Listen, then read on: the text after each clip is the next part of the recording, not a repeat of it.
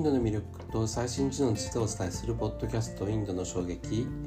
アンナニーの広瀬です、えー、今回はですね、えー、私がウクライナ情勢に絡んだロシアとインドの関係についてお話したいと思います、えー、ウクライナ危機の中の岸田首相法院日本が知るべきインドの5つの中退ということですね。え岸田首相がですねインドを訪問したモディ首相との首脳会談を行うことになりました、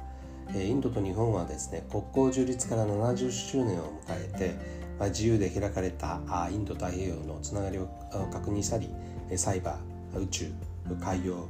軍縮不拡散など日本はインドと2国間の連携を深めていきたいところですけれども今はですね、日本のインド外交はウクライナロシアのウクライナ侵攻が最大の焦点でしょう。軍事行動でロシアが孤立を深める中ロシアとのパイプを維持してきているのがインドだからです、えモディ首相プーチン大統領はほぼ毎年、え相互に相手国を訪問して良好な良好な関係を維持してきました。去年12月にもですねプーチン氏がインドを訪れて軍事協力強化などで一致しています。そのインドですけども2月24日国連安全保障理事会に提出されたロシアのウクライナ侵攻を非難する決議案の採択で15カ国中11カ国が非難決議に賛成してロシアが孤立する中ですね中国などとともに危険に回りました。これはロシアから見れば友好的な国に見えたことでしょう。一方でロシアは3月7日ロシア政府から非友国的な非友好的な国というふうにされました。アメリカイギリス EU ヨーロッパ連合の加盟国韓国や台湾などとともに、え、ロシアからははっきりと距離を置かれる存在になりました。日本がインドを通して、ロシアに働きかけをすることができるんでしょうか。それがいかに難しいかはインドとロシアの5つの深いつながりを理解しておかなければいけないでしょう。まず第一はインドがロシアとの軍事的な結びつきを強めてきていることです。ロシアはインドにとっての最大の武器の調達国です。空母ビクラマディティア。はロシア海軍から譲り受けたものを改装しているものですし超音速巡航ミサイルブラモスはロシアと共同開発しています。そしてロシア製の地対空ミサイル S400 は去年11月にインドへの供給が始まりました。中国やパキスタンと国境紛争を抱えるインドにとってロシアは国土への侵入を防ぐための高性能の兵器や装備を弾薬や部品とともに提供し保守やシステムの更新まで行ってくれるありがたい存在なわけです。え古くは1965年の第二次印パ戦争でアメリカがパキスタンに戦闘機 F104 を提供したのに対しソ連はインドに MiG21 を提供しています。その関係は今も続いていまして、え去年末の首脳会談では今後10年間の軍事技術協力や兵器の生産共同生産に合意しています2つ目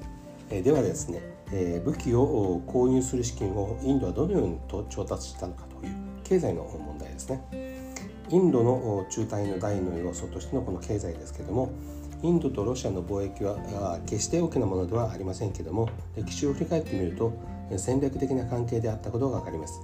冷戦時代に社会主義の経済体制をとっていたインドの製品は品質が悪くて国際協力を持ちませんでした。ソ連はそのインド製品を購入して武器を調達する資金を提供しました。ルピーラテの取引で売られる一次産品や軽工業用品と交換する形で武器を調達することができたわけです。戦後の因素関係は経済支援から始まりました。1956年のインドの第二次5カ年計画ではソ連が製鉄所建設を援助しました。重厚長大の社会主義的な国家主導の産業育成は民間主導の西側の援助とは異なる意味でインドにとっては有益なものでありました。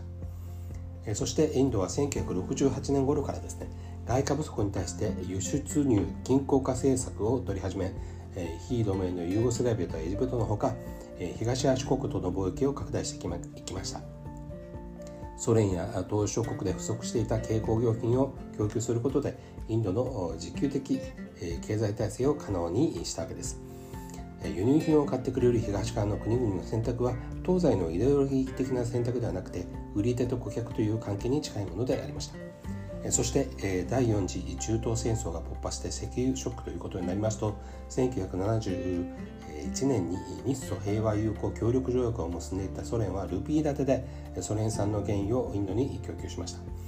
インドは日本と同じように化石燃料に乏しい国です。原油の動向がインフレと直結し政権の支持率にもすぐ跳ね返ります。イランや中東諸国だけでなくエネルギーを供給してくれる国としてのロシアの存在は重要です。そしてソ連邦の崩壊はインドを経済解放へとさらに向かわせることになりました。1993年にはエリツィン大統領が初めて訪印して新しい経済関係を模索し始めます。ただインドからロシアへ向けの輸出は紅茶とかタバコです。といった伝統的な輸出商品に限られていました。しかし2019年の9月プーチン大統領とインドのモディ首相がウダジオストクで開かれた経済フォーラムで会談しまして両国間の年間貿易額を110億ドルから2025年までに300億ドルに増やす方針を明らかにしました。インドはエネルギーに占めるガスの比率を引き上げインドのガス輸入会社がロシアから液化天然ガス LNG を購入してインドの石炭生産会社がロシア極東で石炭採掘に乗り出すことになるなどエネルギー分野での関係を強化しています。地域間の協力も具体化しています。2001年のバチパイ首相の訪問の時にですねインドのグジャラート州とロシアのカスピ海沿岸、アストラカン地方との協力議定書が調印されましたけれども2002年にも同じ地域レベルの協力関係強化策としてインドのカラナータカ州とですねロシアのマサラ地方との貿易科学技術文化協力議定書が調印されています。これが2つ目の経済の結びつきということですね。で3つ目、えー、どんどんあの重要になっていきますけれども、え、核保有ということですね。インドがソ連と密接な関係を築くきっかけになったのは1960年の中印国境紛争での敗戦とその翌々年の中国の核実験です。国産の武器を作る力がなかったインドにソ連の武器が流れ込んできました。武器の調達だけとはありません。1998年インド人民党が核実験を強行するとロシアはインドを強くは非難せずアメリカや日本などが課した経済政策の列に加わりませんでした。私がデリーに駐在していた2000年インドのにはですねアメリカのクリントン大統領と大統領に当選したばかりのプーチン氏が相次いで訪問しました。新興国の存在感を強めていたインドとですね戦略的パートナーシップを結んだプーチン大統領はインドと商業用原子炉輸出契約を結びました。核技術の分野でソ連時代と同じようにロシアがインドに深く関与する姿勢を示しその証としてインドの核実験後中国も供給を提供し停止したインドのタールプール原子力発電所への燃料を供給すると発表しました。これは単なる燃料の問題ではなくて核実験の制裁で孤立していたインドをいち早く事実上の核保有国としての特別な地域を承認するという意味がありました。アメリカがこれこのこれと同じように核保有国として承認するのは2007年の米印原子力協定ということになりますのでそれより7年早かったということにもなりますね。さらにもう一つ対テロですね、え、テロ対策ということですけれども、え、インドとロシアは国の根幹に関わる部分で結びついています。テロ対策も例外ではありません。インドとロシアにはテロの脅威を共有するものとしての連帯があるわけですね。テロと分離独立運動が連動する怖さを両方とも知っています。インドにとってはカシミールロシアにとってはチェチェンなどですね。インド両国はアフガニスタンのタリバン政権がイスラム過激派選手の基地となってインドのカシミール地方の武装組織やロシアのチェチェンでの反政府テロにつながるところを懸念しています。この2つはですねアフガニスタンを南北で挟んでいます。デリーで国会議事堂が襲撃された事件などもあってですね国家の中枢で、えー、モスクワが標的になるロシアとの間で過激派対策での連携の必要に迫られて、え強調したテロ対策を取る必要が出てきているわけです。1979年のアフガニスタン侵攻は非同盟運動を標榜していたインドにとっては標榜して、えー、容認しがたいものだったんですけれどもソ連との関係を重視したインドは翌年の国連緊急特別総会でのアフガニスタンからの即時無条件全面撤退を求めた移動名24カ国共同決議を棄権しました。ソ連のアフガニスタンからの撤退は戦地を求めるムチャヒリンのカシミールへの輸入を生みインドを越境テロの危険にさらしアフガニスタンでは新パキスタンのタリバン政権が生まれました。ソ連のアフガン侵攻はインド側がすると不利益以外の何もなかったわけですね。しかしインド側からするとですね、ソ連にも借りがありました。1971年の第3次インパ戦争の時ですね。ソ連はインドの軍事行動をやめさせようとする決議に拒否権を行使しました。第3次インパ戦争でアメリカは戦争の帰数が決まりかけてから第7艦隊をベンガレ湾に送り込んだ程度にできなかったんですけれどもアメリカがパキスタンを支持し、えー、米中パの連携が形作られる中ですねロシアはインドの側に立ったということになります。この1971年、インソ平和友好協力条約が結ばれました。対立する隣国パキスタンと中国との接近に危機感を抱いたインドはソ連と平和友好条約友好協力条約を結んで非同盟を名乗りながらもソ連とは第三国からの攻撃や脅威に関して相互に協力協議するという同盟に近い関係となったわけです。そして5つ目ですね。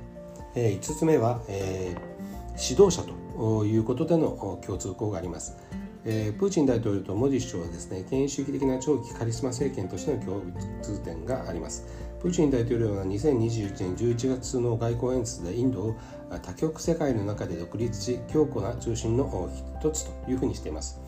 インドは土壌国民主義の悪兵で長期安定政権を築きにくい国なんですけども今のモディ政権は支持率も高く次の選挙が勝てば15年の長期政権になります。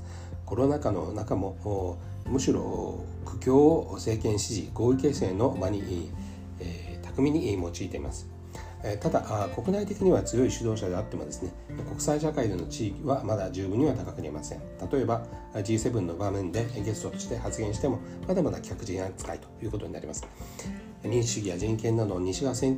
進国の価値外交の中では存在感を示し得ていないという状況です。しかし BRICS ですとか上海協力機構といった新しい多国間の枠組みでは自らの指導力を発揮できるということでここはロシアと利害が一致しているということですね。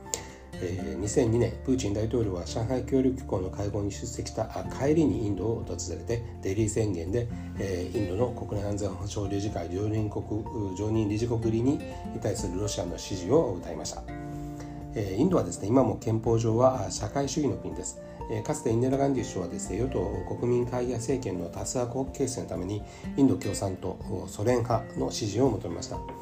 えベトナム戦争からの脱出を図るアメリカのニクソン政権がパキスタンや中国に接近して米中パ数軸が形成された時期で時代です。え1969年国民会が分立しインデラ・ガンディ首相派をインド共産党ソ連派が支持して政権が維持されました。えこうして、え見てきますとですね、え米中パさまざまな国の関与がある中ですねインドの結びつきいかに強いのかいかに大事なのかというのが分かります。新型コロナウイルスの感染が拡大して以降ですねこの2年間でプーチン大統領が外国に出たのは2001年6月にスイスでバイデン大統領と会った時2020年2月に北京オリンピックの出席開会式に出席したのを除けば2021年の12月のインドしかありません。それほどインドはロシアにとっての重要な国なわけです。しかしですね。しかしインドの関係、